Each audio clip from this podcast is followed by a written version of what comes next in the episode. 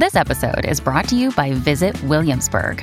In Williamsburg, Virginia, there's never too much of a good thing. Whether you're a foodie, a golfer, a history buff, a shopaholic, an outdoor enthusiast, or a thrill seeker, you'll find what you came for here and more.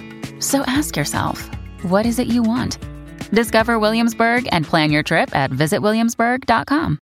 Hello, everybody. This is Marshall Poe. I'm the editor of the New Books Network. NBN listeners like to read books and buy them. So we thought we'd tell you that right now, our friends at Princeton University Press are having a remarkable site wide sale. You can get 50% off books, including ebooks and audiobooks, with the code 50, F I F T Y, at checkout until May 31. You can save some real money on Princeton University Press books. I encourage you to go there and check it out. Welcome to the New Books Network. Hello, and thanks for joining us for this episode of New Books in Philosophy, which is part of the New Books Network. I'm Robert Talisse, and I'm professor of philosophy at Vanderbilt University. I co host the program with Carrie Figdor, Malcolm Keating, and Sarah Tyson. My guest today is Thomas Kelly. Thomas is professor of philosophy at Princeton University. He specializes in epistemology, and as I suspect listeners will know, Thomas has written several influential essays on the epistemology of disagreement. Now, his new book has just been published with Oxford University Press. It's titled Bias, a Philosophical Study. Now, the concept of bias is familiar enough, partly because it's deployed frequently in many different contexts. For example, we talk about biased jurors, biased procedures, biased laws, biased decisions, as well as biased people.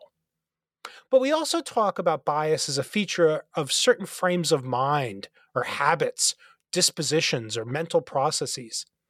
Now, in a lot of these contexts, maybe most of them, bias is seen as a kind of failing or a bad making feature of whatever it's ascribed to. Now, attributions of bias, hence, are often accusatory, or at least a matter of negative assessment. Now, although these phenomena are familiar, lots of questions remain. Consider is bias a single thing? Is it always bad? Is bias always a kind of misleading? Can bias be eliminated? And so on. Now, in his book, Bias, a Philosophical Study, Thomas Kelly addresses a broad range of these questions, maybe most of them, maybe all of them. He develops a norm theoretic account of what bias is and then explores its implications, some of which are philosophically pretty surprising. Now, as usual, there's a lot to talk about, but we normally begin with our guest, and we'll do the same here. Hi, Thomas. How are you? Really good. Hi, Bob. How are you? I'm doing fine. Um, you know, as I just said, uh, we we begin the program with uh, the author saying a few things about himself. Uh, can you tell us a bit about yourself? Sure.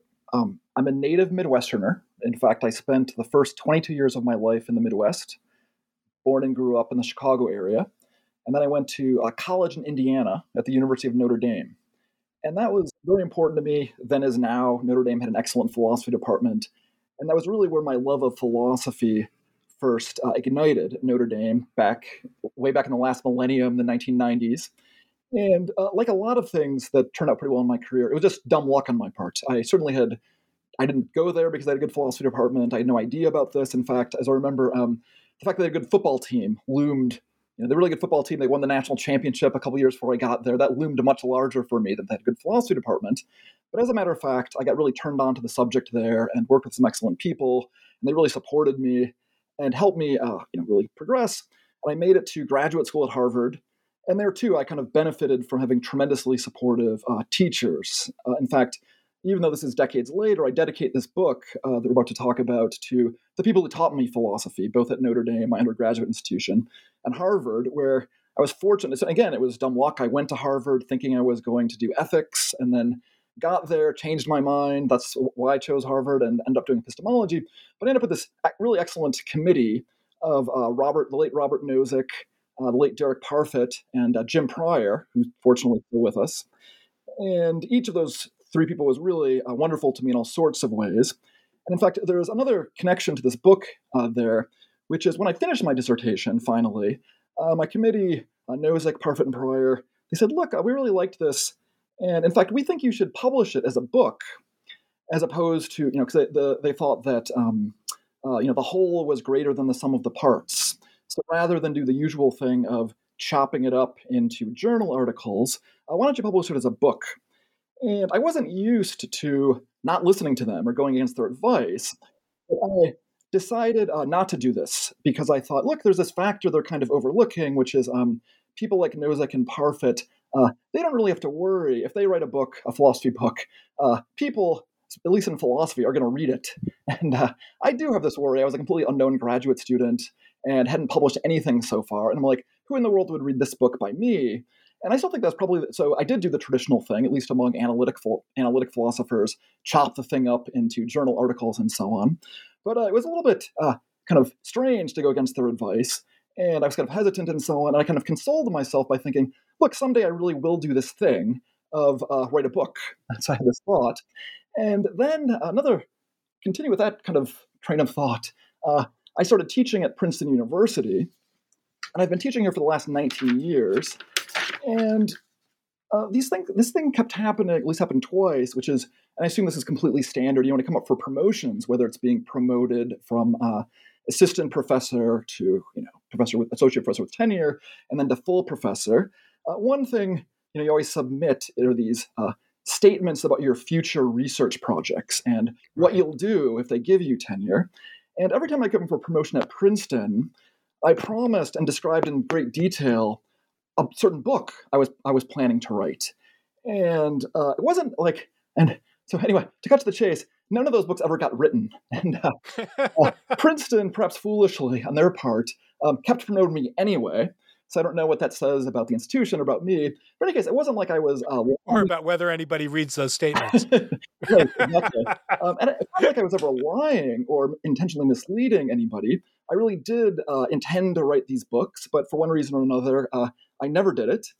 And so a few years ago, I was um, uh, sitting in my office and I had this thought look, uh, my whole career, uh, going back to graduate school, either people have been telling me you should write a book, or I've been uh, sincerely but falsely promising uh, my employer and my closest colleagues I'm going to write this book. And here's a crazy idea. Uh, maybe I should write a book. And so I finally actually succeeded in following through and doing the thing. And that's why I get to be here on with you today. Well, that's fantastic. Um, can I just a, a, real, just quick question about that sort of uh, origin story of the book, which is very compelling. Um, was the was the dissertation connected to the topics of the of of, of the book that that you've just published, or was it did it was it a, a, yeah. orthogonal? No, not at all. Uh, so all of these, the dissertation was different. I mean, it was in epistemology in some broad sense, and these books I promised along the way were quite different. So uh, those books, the books I promised to write, will never get written. I think the, the time for them has passed, and maybe I shouldn't be admitting to this on the air, but I think it's probably too late for Princeton to uh, claw back the promotions that were granted partially on its basis on these basis, these promises, and so on. Can, can I ask one one other question along these same lines before we, we get to talk about the book? Um, uh, is is is is what what if somebody were to ask you? Well, I guess I am asking you, like, so you could have written a bunch of books. You have a pretty wide um, uh, in your career. You've written about a number of topics, um, not not uh, all of which are connected to bias, although some of them are. Um, what what when you were in your office thinking maybe I should write a book? Did did bias just come out of nowhere as a as a possible topic, or was it something that you had been thinking about or um, uh, had an interest in, independent of some of your uh, uh, some of the philosophical work and the, in more straightforward epistemology topics? Excellent question. So I've long been interested in the topic, and you mentioned some of my work in disagreement on disagreement, and that would come up in some context there because, of course one reason why you might discount the views of somebody else is if you think they're biased, and then of course you can ask whether it's whether that's a reasonable opinion on your part or not. But when I wrote about disagreement, I and you know for better or for worse, the literature really went this way. Is I really was interested in this question about um, epistemic peers, which is kind of this technical term, because I thought, yeah, that's really what. Um, uh, when disagreement seems kind of pressing to me is when I'm thinking of the person I'm disagreeing with as either somebody who's uh, you know my superior in some, in some sense, or at least a peer. And if it's somebody I don't think of as I think is okay, this person just doesn't know about as much about this particular subject matter as I do, then the fact I hold a conflicting opinion doesn't matter so much. So then there's this question of kind of okay, what types of disagreements do we find intellectually threatening? Well, these peer disagreements seem kind of intellectually threatening, at least prima facie. And uh, who do I consider my my peers? Well, people. If I think the person's more biased than I am, then whether rightly or wrongly I think this, or reasonably or unreasonably, that would be a reason to kind of give their opinion less weight and think in rising my own views, perhaps in response to what they think. So I always had this note I always would mention well, you don't think of your epistemic peers as biased people, or at least people who are more biased than you are, or something like that. But that was kind of unsatisfying. So I was kind of set this aside right away at the beginning of this, talking about this disagreement topic. And I always kind of in the back of my mind, well, at some point you should really circle back and uh, talk about this notion of bias, which seems so important in these contexts of interpersonal disagreement and many other contexts as well, certainly.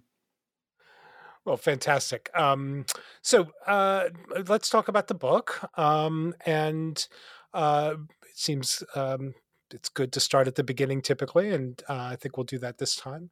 Um, so, you know, the book opens with um, a discussion of what you call sort of conceptual fundamentals about bias. Um, and part of, you know, one of the things that emerges there um, is a very general understanding of bias before we get into the analysis. Um, but uh, one of the important uh, implications of that very general sort of treatment of bias is that bias is diverse. Um, can you tell us a little bit about that that diversity? Absolutely, yeah. So, and this relates to something you actually already mentioned when you ta- said a few uh, opening remarks about bias and and the book. Is the starting point of the book really is just this observation, and I take it this is this. There's a lot of controversial stuff in the book. I think this is relatively uncontroversial. Is if you pay attention to the way we talk about bias in ordinary contexts in everyday life. And I don't mean by we, philosophers or even academics, but just ordinary people. Uh, it's really quite striking the diverse range of things that get described or evaluated as either biased or unbiased, right? And maybe the first thing that comes to mind for a lot of people are, in fact, people, particular individuals. We say he's biased, she's biased about this issue. And especially in a special context is when we're thinking about people in certain social roles, so the biased judge or the biased uh, reporter, the biased news reporter, and so on. So people, groups of people. So just like we can talk about, you know, maybe you think uh, uh, Clarence Thomas or Sonia Sotomayor has a certain bias or is going to be biased about this issue. Similarly, you can talk about the group of people that is the Supreme Court and whether the Supreme Court has a certain bias. And then there's certain kinds of interesting questions that I got uh, very interested in about uh, how does bias at the level of the group depend on and relate to bias at the level of the individual? And can you have you know biased groups that have un- with all unbiased individuals and so on? These types of questions. So we've got people groups of people but then as you said lots of other things right? So particularly interesting and important category for both uh, philosophers and psychologists i think are mental states, right? So we talk about biased perceptions and biased beliefs and biased opinions and biased judgments. And as you mentioned, you know, I, I primarily work in epistemology, and I'm right, right about epistemology and topics at the intersection of epistemology and ethics and certain other areas of philosophy. And one thing I've written quite a bit about, uh, besides uh, and along with disagreement, is evidence and uh, certain foundational questions about evidence. And if you go to the uh, Stanford Encyclopedia of Philosophy. There's an entry by me on evidence, which I need to update one of these days. Um, it's a little outdated, but hopefully it's something still something valuable there for now. Um, and one thing I noticed is anything that can possibly play the role of evidence is also something that gets described as biased, right? So we talk about um, biased testimony or biased data, biased information, biased studies, biased research, biased samples, and on and on. So it was already connected things I was interested in, um, and connected that last those, that last group of things. Uh, generally, sources of information are putative information, as in Fox News has a conservative bias, or MSNBC has a progressive bias, or whatever. Right? And I could go on and on, but uh, you get the point. There's an awful lot of things that we describe as bias and unbiased just in the course of everyday discourse. And it's you can't it's possible to overstate things. Uh, not everything is the kind of thing that can be biased or unbiased. So if I said to you, uh, Bob, you know, you've never been in my office, but my uh, my office desk chair, my, my desk is biased.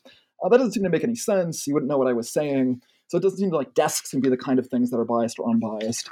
Uh, and that's true of many other things as well. But on the other hand, many things are very much the kinds of things that can be biased and unbiased. And moreover, it's not just that very different things, but even when we think in terms of kind of fundamental philosophical ontological categories, right? So um, on the one hand, we have no problem at all with um, kind of temporally extended processes, whether describing them as biased, whether it's cognitive processes or some kind of social process or um, the biased admissions process or the, a biased job search or something like this. But on the other hand, we're perfectly happy to attribute bias to lots of things that um, uh, aren't temporally extended processes, even you know, inanimate, inanimate objects in some cases, biased dice and biased coins and so on.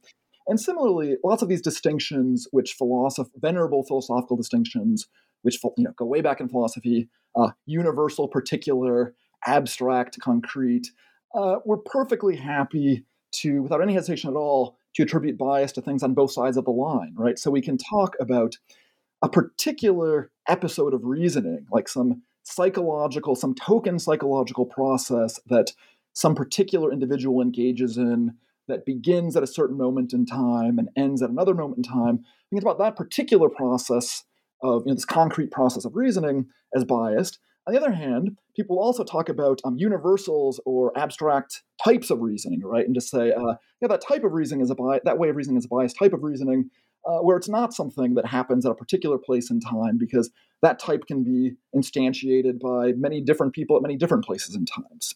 So that's really the starting point of the book is just how liberal uh, we are, at least in our ordinary thought and talk about bias, and what should we make of that? What kind of uh, what kind of order can we impose? Conceptual order can we impose upon it?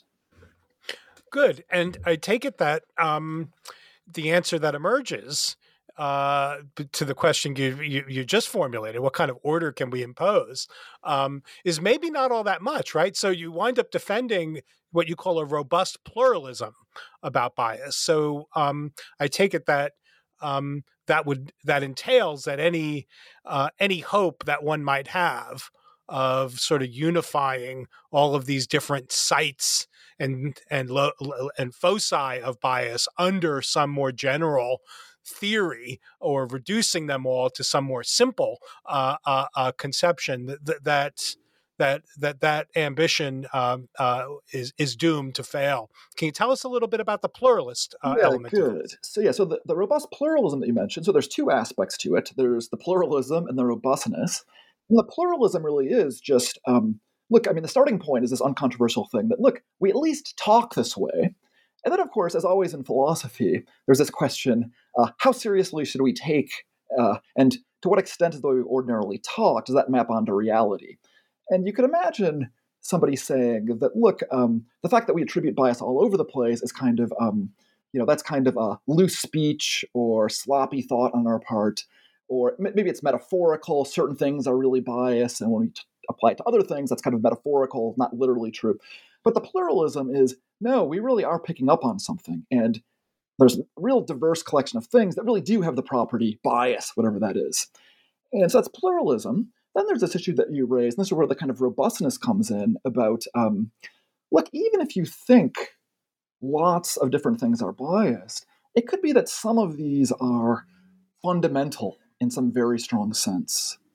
And I want to uh, not push back on your question, but I do think that there are important, we often find important uh, dependency relations and relations of priority out there. So let me try to make this, this bit more concrete. So suppose we're thinking about um, a particular judge who reaches a decision by deliberating in a particular court case. And let's just suppose we say, look, the guy's a biased judge. So on this particular case, you know, the guy is a biased judge. And this particular occasion, he reasons in a biased way and arrives at a biased verdict. So maybe it's a, a criminal case and there's a biased verdict that uh, the, the defendant is guilty, right? So here we've got three different things to which we're attributing bias uh, the judge himself, the person, the deliberative process, the biased process of reasoning, and the verdict that comes out the other end, the verdict that the guy's guilty. And then we can ask, look, um, assuming in the usual case, it's not a coincidence that all three of these things are biased. Uh, what what what are the relationships here, right? Um, so, for example, um, a plausible thought is: look, if it's a biased verdict, that must be because the process that led to it is a biased process or something like that. On the other hand, you might think, well, look, then we can ask, what makes the process um, biased? Uh, maybe it's characteristic of bias. How we define, get a grip on a notion of a biased process is, um, oh, those are the processes that tend to lead to certain kinds of verdicts, namely biased verdicts, where you're kind of making the, the verdict kind of explanatorily prior.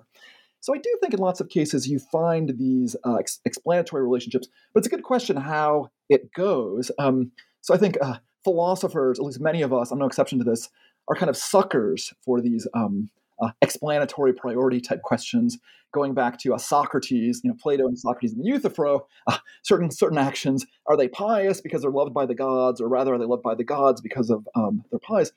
Incidentally, just parenthetically, um, when I talk to psychologists about stuff in the book, uh, there's lots of questions that I get them very interested in and excited about. This isn't one of them. I, am inclined to think this really is a kind of philosophical, maybe this is our bias or my bias or something. This, this really, uh, these kinds of explanatory priority questions, even among theoretically minded psychologists, at least ones I talk to, are maybe less interesting to them.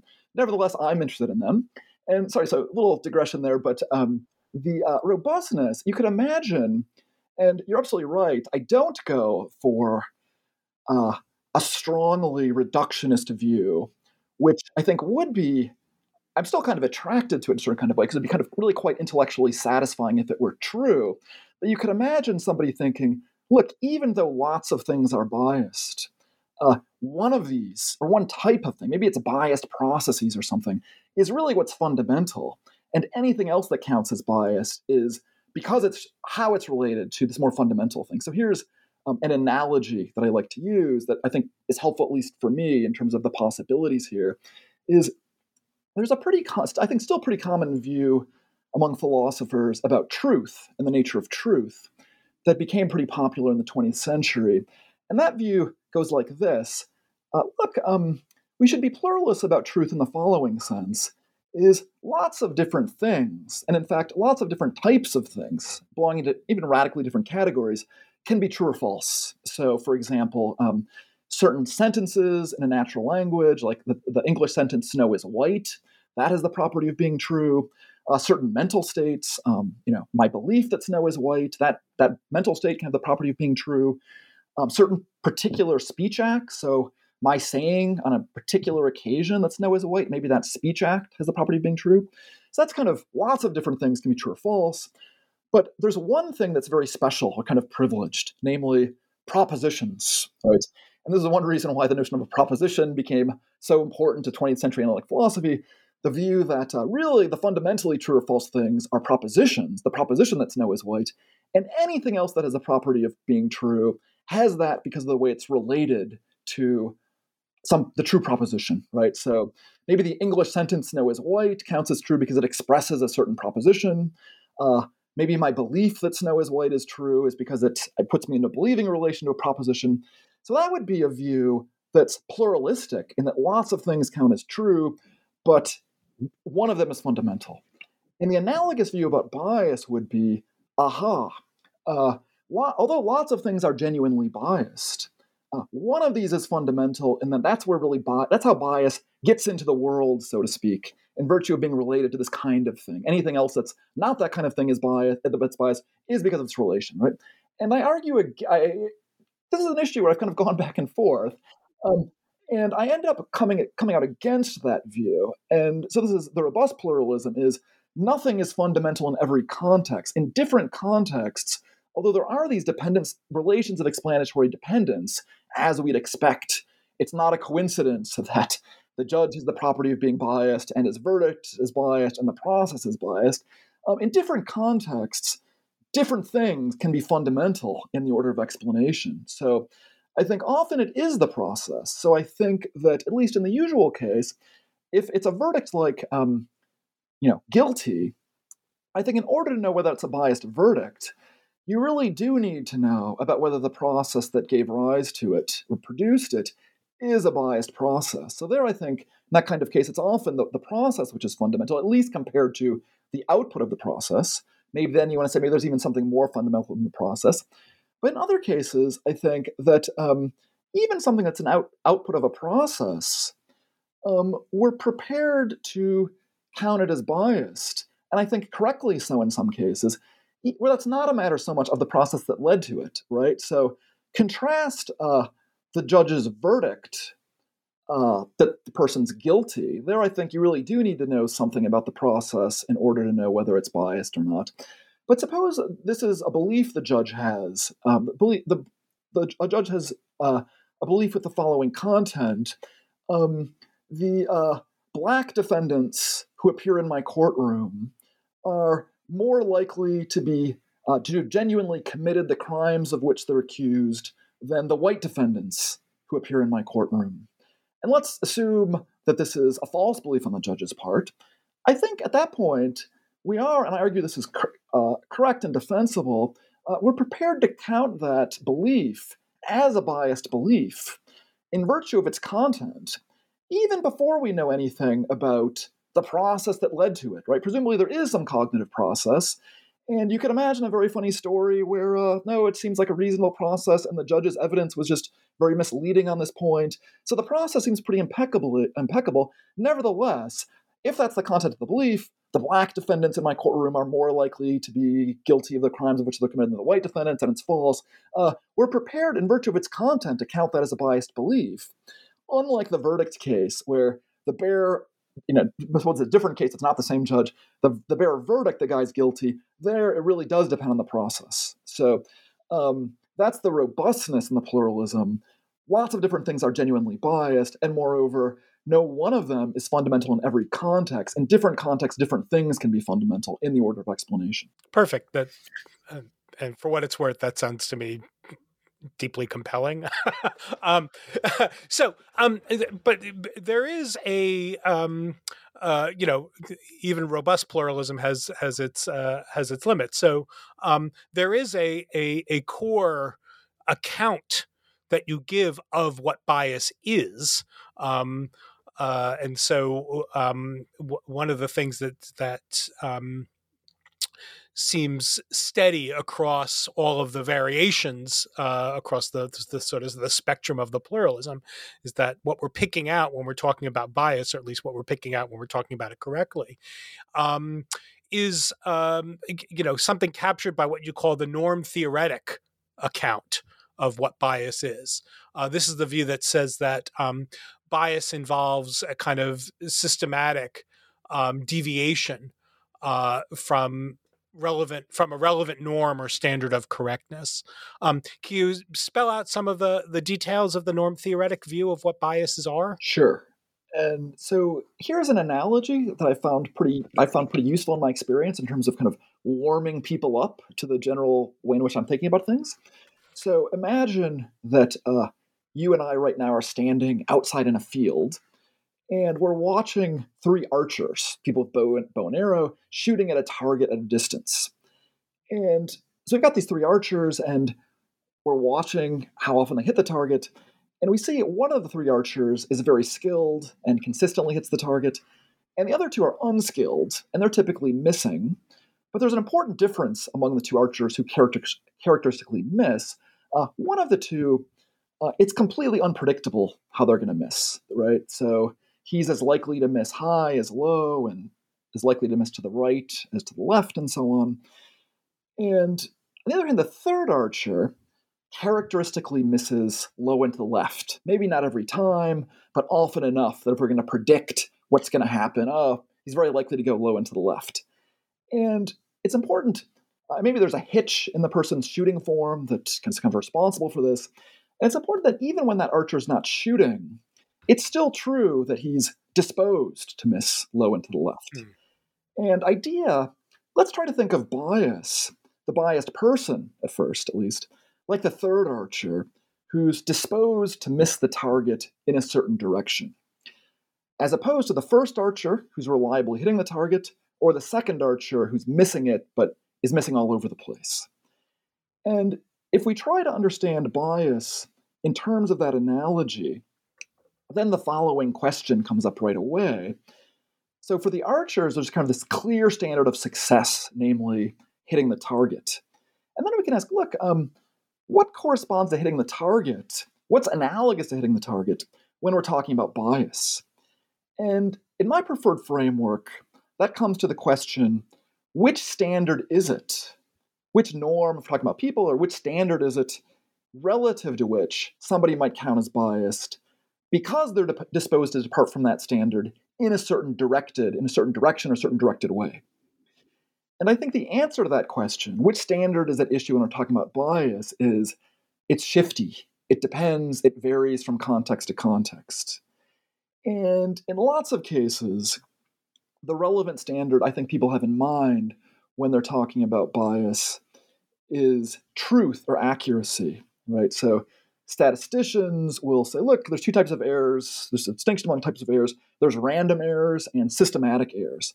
Where intuitively, again, random error is uh, missing all over the map, and systematic error is missing in some direction, some patterned, predictable way.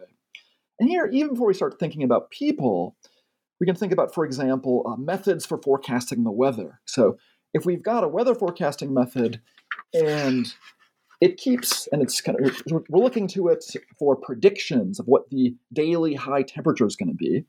And we can imagine one weather forecasting method uh, that's like the second archer, where, um, you know, it's sometimes it misses high, sometimes it misses low, it's kind of unpredictable. Then we're going to say, look, um, that's an unbiased method, uh, even though it's unreliable, as opposed to a weather forecasting model that's consistently too high in its predictions.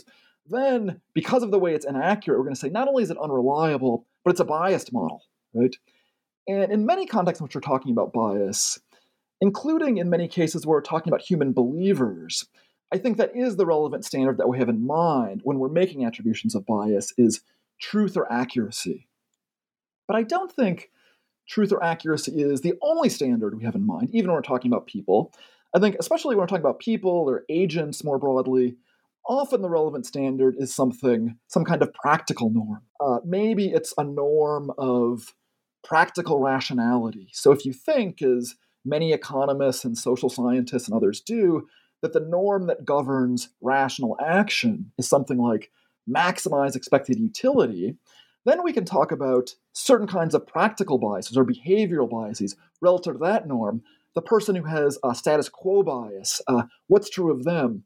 They're disposed to depart from the norm, maximize expected utility in the direction of the status quo, right? When they when they miss, they miss in a certain direction. Uh, the practical norm might be a moral norm, right? So suppose we think it's a genuine moral uh, norm of morality that uh, treat people with the respect to which they're entitled. So somebody who uh, repeatedly fail or frequently fails to do that, um, that um, they might not be biased. Um, they might just be an unbiased jerk, right? They, no matter who they're dealing with, they're thinking that um, you know, not treating with respect. Um, they're an equal opportunity offender, as it were. Uh, but suppose it's more like this: um, they're more likely to violate this norm, this respect norm with respect to blacks as opposed to whites, or women as opposed to men, or the old as opposed to the young, or vice versa for any of those. Then their failures, their deviations, really do have the right kind of pattern, and it's appropriate to attribute to them a racist, sexist, or ageist bias, as the case may be, right? And one more final example of this, uh, I think in lots of cases, theoretical rationality or epistemic norm. So if you think it's a norm, proportion your beliefs to the evidence. Then it might be that uh, you know I mentioned I'm a Notre Dame football fan. Suppose this isn't true actually, but um, I'm always overly optimistic. Given my evidence, I shouldn't be as confident they're going to win as I am. Uh, then um, I'm deviating from this norm, proportion your beliefs to the evidence, but it's in it's not uh, random. It's not sometimes I'm too confident, sometimes I'm not confident enough. It has this pattern, so I count as a biased believer as opposed to merely somebody who's imperfectly rational. Okay. So those are just a few examples how I'm thinking about it. I don't claim any great novelty for this particular way of thinking about it. But one thing that I do in the book is suggest that when that kind of simple and in some ways familiar picture is developed and refined in the most plausible way, it has certain interesting and radical implications. So, for example, I argue that both um, morality and rationality sometimes can require us to be biased, including in a pejorative sense of bias. Right. And I also suggest that thinking about bias in this way is fruitful. So this is, you know, this is a theory of bias, the phenomenon in the world itself, as opposed to a theory of our practice of attributing it. But I do think when you think about bias in this way, it's fruitful in that it has certain kind of applications for our practices and helps us understand better our practices of attributing bias, both to other people and to ourselves. Right. So, um, before, I, I want to pick up on the, the the bias attribution stuff in a second, but before we move on, um, you know, uh, I uh, I came to the book, um, I guess, having the the range of ordinary thoughts that um, people, maybe particularly philosophers, might have about bias, and so the norm theoretic account um, uh, struck me as just the natural account that that bias has to be some kind of disposition to or systematic deviation from um, uh, a relevant norm. Um, just quickly, uh, you know, uh, in the in the psychological or the more empirical literature on bias, are there competing accounts of bias that don't have sort of uh, norms at their center? I'm just curious, actually. Yeah, good. So I mean this to be, I mean, I would actually regard it as an objection to what I'm doing if um, uh, psychologists thought, no, you're talking about something else, right? Right. Um, so I think there are certain differences between uh, my theory and particular individuals, but I think at a high enough level of abstraction, it is meant to capture um, uh, what psychologists have in mind. In particular, in the um, you know Kahneman Tversky paradigm, for example, where they really think are thinking here are the relevant norms, uh, you know, decision theoretic norms, and so on, and making judgments of bias relative to those. Um, uh, so, but I mean, uh, not there are certain, you know, certainly objections get raised to this way of thinking about bias. I, have you know heard got an earful about them already, and I'm I'm sure more will be um, coming. Um, but yeah, it is meant to capture um, a lot of the talk of our talk about bias, not just in um, ordinary life, but also the way it's being used in say psychology and so on. Okay, that's good. So, um, uh, so on your view then uh, one of the the, the, the uh, further feature of the view um, is that our attributions of bias are in some basic sense perspectival um, could you explain that? Yeah good. Uh, thanks. So yeah this is a key idea in the book.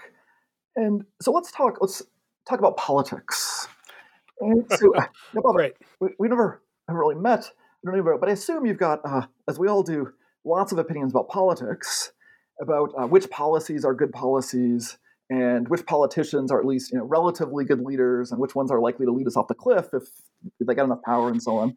And don't worry, I'm not going to put you on the spot. We don't want to alienate any listeners, or you know, you and I don't want to get a, some kind of fight over the air. I don't, I don't know your political views, but um, I assume you've got these views about politics, and I'm also willing to guess that you've got at least some opinions about who's biased about politics.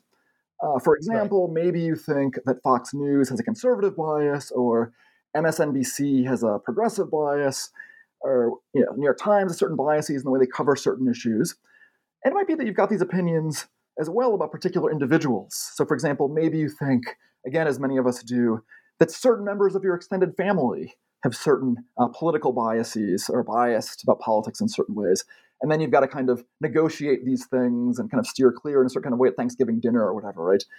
So on the one hand, you know, you've got opinions about politics, and on the other hand, you've got these opinions about who's biased about politics and in what ways, or and who's at least relatively unbiased about politics. And maybe nobody's perfectly unbiased about politics, but some people, maybe more than others, are unbiased, manage to be unbiased.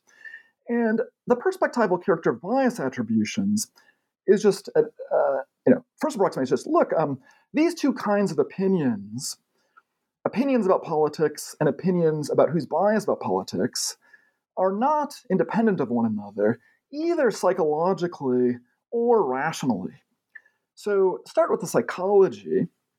So, as a psychological matter, your political opinions will tend to influence your judgments about who's biased about politics and who isn't in predictable ways, right?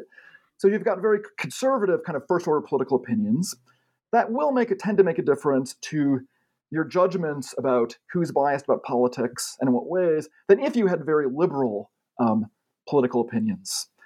Uh, so that's kind of moving from your views about politics to your views about who's biased about politics. But of course, there's psychological influence in the other direction as well.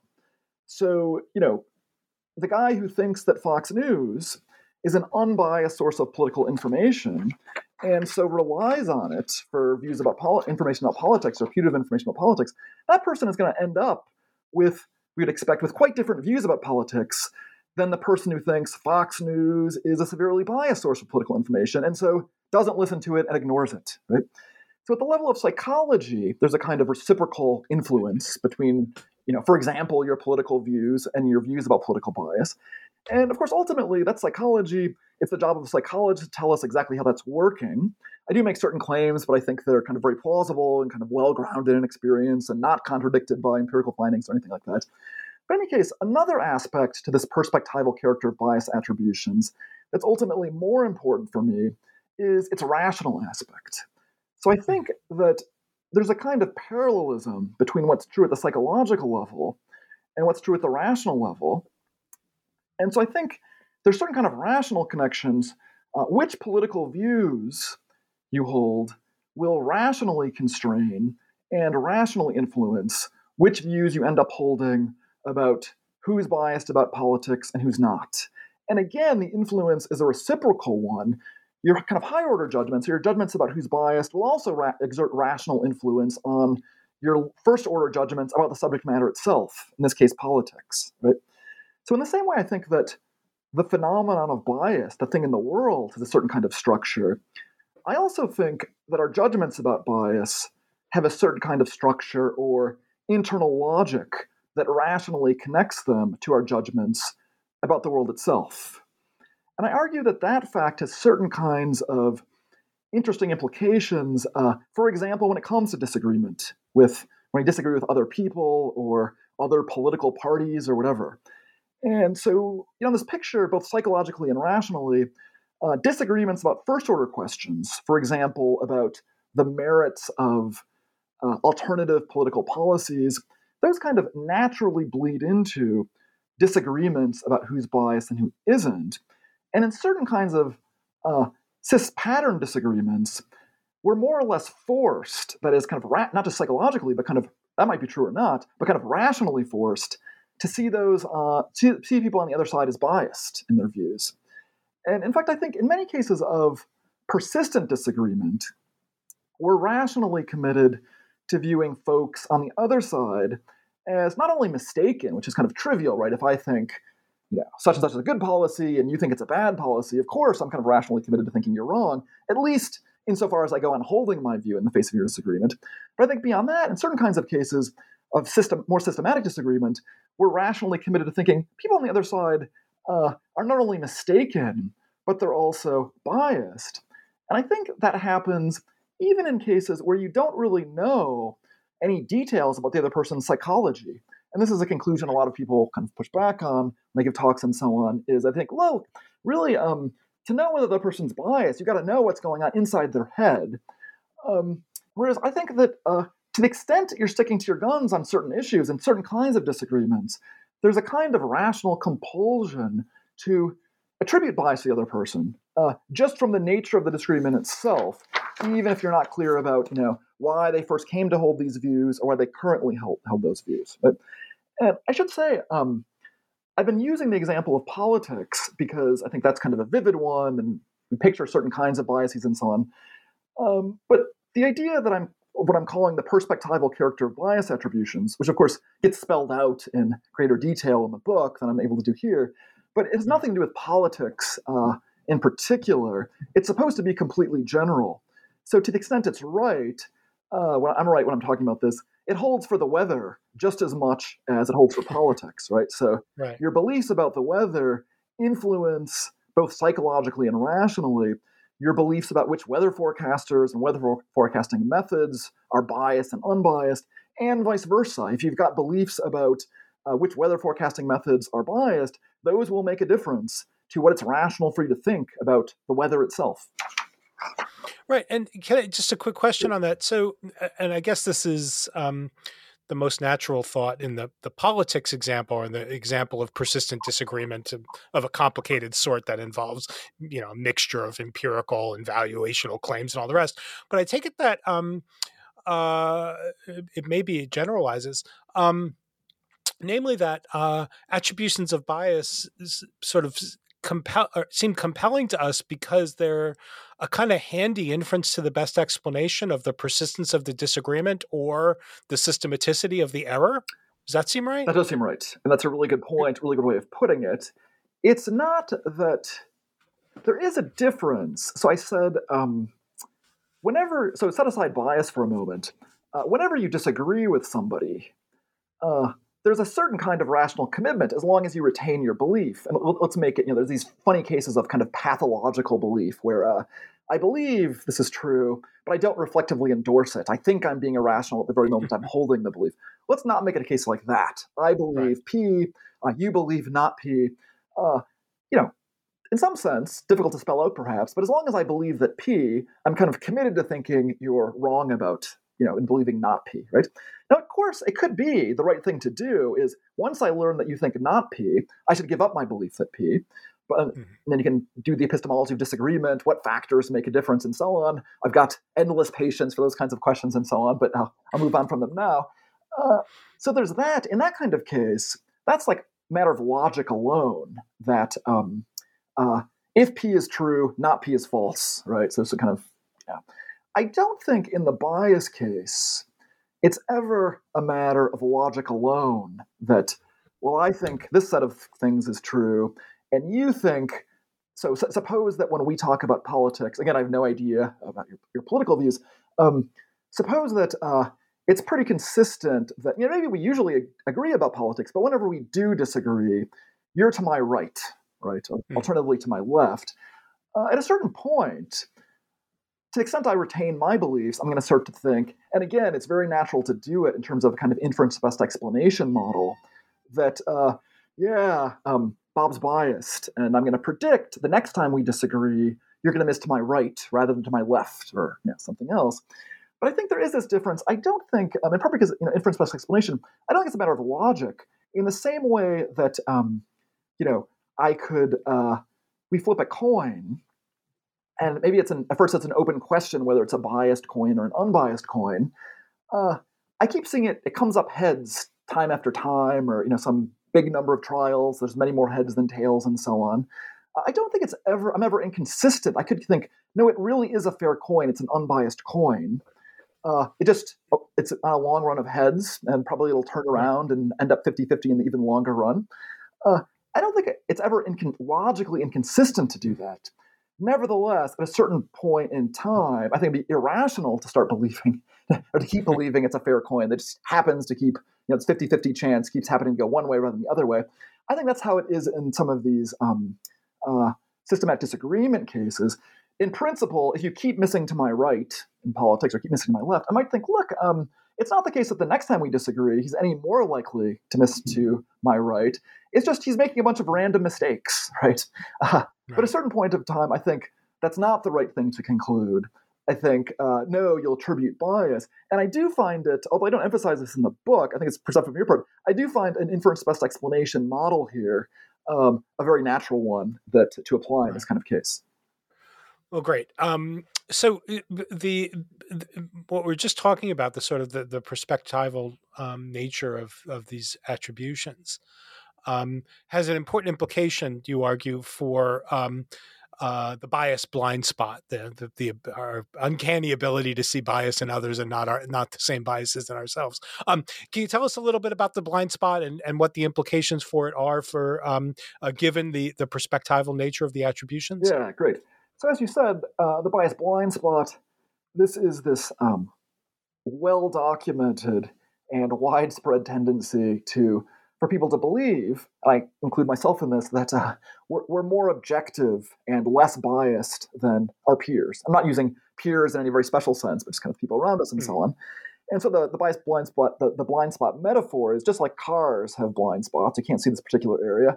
Um, uh, similarly, we have this blind spot when it comes to attributions of bias, namely ourselves. And we're relatively quick to judge other people as biased and very slow to judge that uh, we're biased. And you might think, look, um, uh, that's not uh, so surprising. I didn't need the psychologist to tell me this is true. But in fact, they've done all kinds of fascinating research on this. That, uh, yeah, really, uh, some of this uh, seminal work in this area is done by my colleague in the psychology department here at Princeton, Emily Pronin. I got kind of really interested in this. Uh, it's, it's, it's, probably my favorite bias. Um, in any case, I certainly don't challenge any of the empirical findings of the psychologists. What I do offer in the book is a novel, what I take to be a novel explanation of the bias blind spot, one that to some extent is an alternative explanation to the hypotheses that the psychologists are um, throwing out and they've suggested here. And basically, my line about this is once we get really clear about the norm theoretic nature of bias and uh, the perspectival character bias attributions and how bias attributions work in general, how a person's views about the world influence both rationally and psycho- psychologically their judgments about bias, you'll see that that's the bias blind spot is exactly what we'd expect to happen. Because, because of the ways in which your views about the world, your first order views about the world, kind of rationally and psychologically uh, influence and constrain your judgments about who's biased and who isn't, including yourself. And here, it looks like I'm kind of going out on a limb uh, the social psychologists have their own preferred explanations for this, involving a certain kind of um, introspection illusion, and this view they call a naive realism, which is somewhat different from what we philosophers, how we use philosophers use the term naive realism. And as I say, and I'm open to this, look, it's kind of um, it's plausible that uh, there's a lot of different factors going on, kind of multiple mechanisms that contribute to the bias blind spot. So, um, isn't it ultimately an empirical question what exactly is going on with human beings?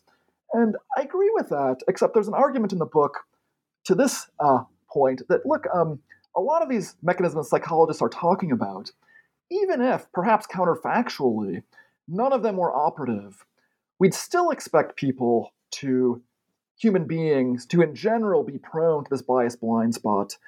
Um, precisely because of the perspectival character bias attributions that um, uh,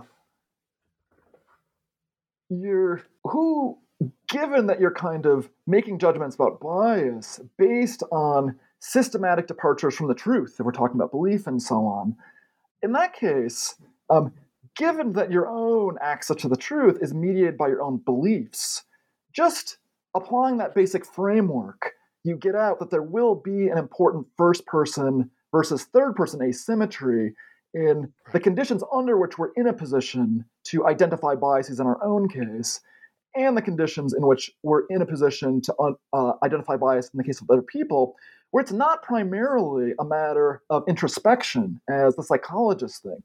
I, mean, I think there's an important difference between um, the kinds of uh, the ways in which introspection can go wrong, something specific about introspection, and the kinds of systematic blind spots that come with making judgments from your own point of view using your own beliefs. And one way of appreciating this difference is look, there's this asymmetry between uh, when I make judgments about my own biases and other people's biases, I'm inclined to think across a range of circumstances and so on, I'm less biased than other people. But there's this other asymmetry that comes up that seems you might think is closely related here. There's also kind of unsurprising, but I think is very significant here, which is when we make judgments about um, other people, right? So setting ourselves to the side, uh, we're much more inclined to judge people who disagree with us as biased right. than people who agree with us, right? And there, when I'm thinking about other people, a story about introspection doesn't seem to have the same kind of application because when it comes to other people, I'm no more in a position to introspect how other people, the people who agree with me, arrived at their views, that I'm in a position to introspect how people disagree with me arrived at their views. Nevertheless, I think using the perspectival character bias attributions, you can tell a compelling story about why we end up thinking people agree, we tend to uh, end up thinking people agree with us are less biased than people who disagree with us. And then we can kind of turn around and apply that very story to our own case. So the thought is, um, uh, I'm thinking, look, it's no accident. You don't want two separate explanations of these two well documented, well documented by psychologists. Uh, you know, psychologists can give you lots and lots of evidence if you had any doubt it was, if you ever doubt it was true. Both that um, we're inclined to think of ourselves as more objective than other people. And then when it comes to other people, we're inclined to think the people who agree with us, generally speaking, are more objective than people who disagree with us. I'm thinking we don't want two separate explanations of these well documented facts. Uh, it's no that accident right we got me. that combination rather than some other combination. Yeah. Proposal I make in the book is um, let's maybe think about the bias blind spot as something like a special case of the fact that I tend to see people who agree with me as less biased than people who disagree with me. In fact, it's kind of the limiting case because, um, generally speaking, setting aside certain kind of pathological cases in which I'm alienated from my own current beliefs, my agreement with my current self is probably the most perfect, perfect of all, right? Uh, so that's kind of a, a proposal I make there. And again, that tends to push in the direction of not giving so much weight to introspection, given that we're really viewing the first person case as a special case of uh, disinclined to attribute bias, or at least less inclined to attribute bias, all else being equal to people who agree with me as opposed to people who disagree with me. Great, great. So um, Tom, we're we're we're we're we're we're coming to uh, the end of our our conversation, and uh, I, have got sort of two questions left on the agenda, um, and uh, let me just throw them both out there and and uh, uh, and, and let you navigate. Uh, one is a very specific question about introspection, as we were just talking about. How it's not a good guide to detecting our own biases. Um, so this, uh, you know, it picks up on uh, what we were just discussing. But I also wanted to um, to ask about the third part of the book, uh, in particular. Um, uh, the, the, position that you defend that it, that there's such a thing as biased knowing. So, uh, uh, pick up on either of those or both of them or whatever seems best to okay. you well, let me um, although I love to talk about bias knowing, let me talk about introspection, just because yeah. uh, what I just said. Uh, it seems like I, in certain contexts I am downplaying. Maybe maybe introspection isn't quite as important in producing this phenomenon as psychologists thought. But I do have ideas about introspection, uh, including some radical ones in the book that I kind of throw out there. And again, you know, so as you said, it's you know introspection is generally agreed isn't a good way of detecting our own biases. And this is an absolute uh, commonplace among the social psych- psychologists. And uh, I don't doubt that they're correct. I think their evidence is compelling and it's intuitively plausible to begin with. But even once we grant that, look, I agree.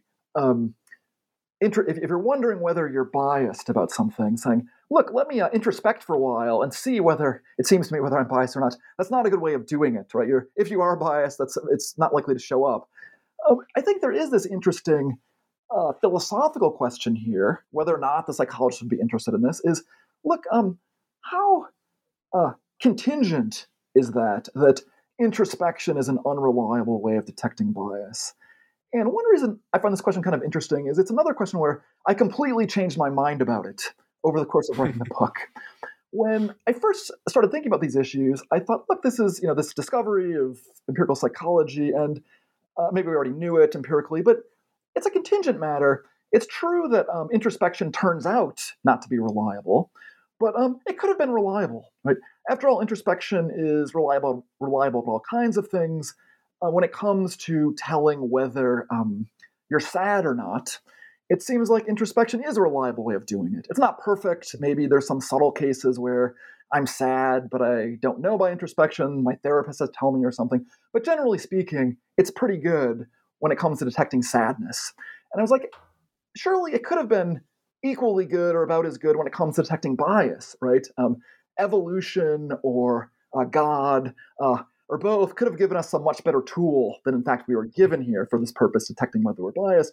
After all, we can easily imagine that uh, you know the, the, ordinary five senses could have been much sharper than they are. Then we'd be picking up on all kinds of things that we're missing, certain smells that the dogs can pick up on that we don't pick up on. Introspection could have been like that with respect to bias. Uh, when bias is around, it pretty much tells us that it is. Um, I came to doubt this, and so the view I end up defending in the book is that uh, really it's this quite deep fact, and it's no accident that introspection uh, turns out to be unreliable for this purpose. Uh, when I try to be provocative, maybe this is overstating things a bit, I say even God couldn't have made right. us highly reliable detectors of our biases by way of introspection. Uh, I think we could have been better than we in fact are. but I don't think so. Here, here's a more concrete comparison.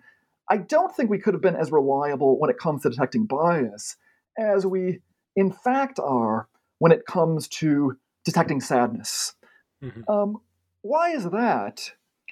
I think that generally speaking, so again, think about the belief case where it's characteristic of the biased believer to have formed beliefs that systematically depart from the truth about a certain topic in a certain direction. And generally speaking, well, I mean, we don't have our access to the truth is mediated by our own beliefs. So I think generally speaking, it's no accident that uh, we won't be good at picking up on recognizing from the inside the kinds of systematic departures from the truth that are characteristic of uh, the biased believer. And so the uh, introspection is there are some really substantial limits here. I think I don't want to overstate it. I think certain kinds of biases. Uh, introspection could have been better at identifying, right? Take wishful thinking, that's a paradigmatic bias. And wishful thinking is, to a first approximation, something like uh, you're missing the truth, you tend to miss the truth in the direction of your desires, right? So it's non-random, it's kind of in direction of your desires, your preferences.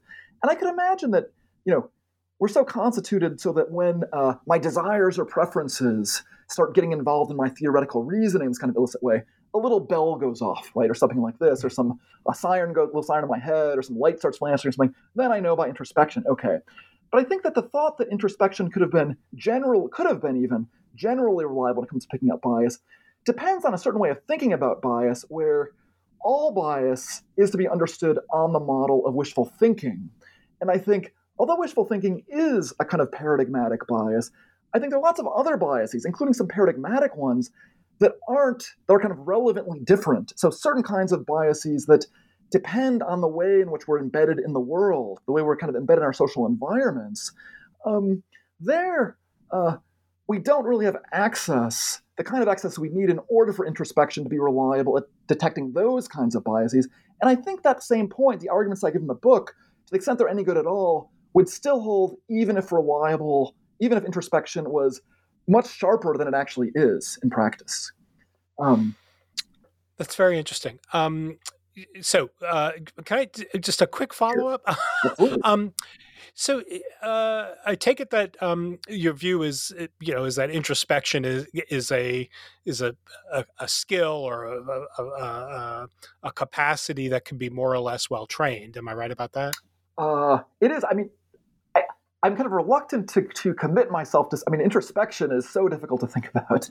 I'm reluctant to commit myself to some particular model of it, but maybe I am committed by certain things I say. But but let's run with it.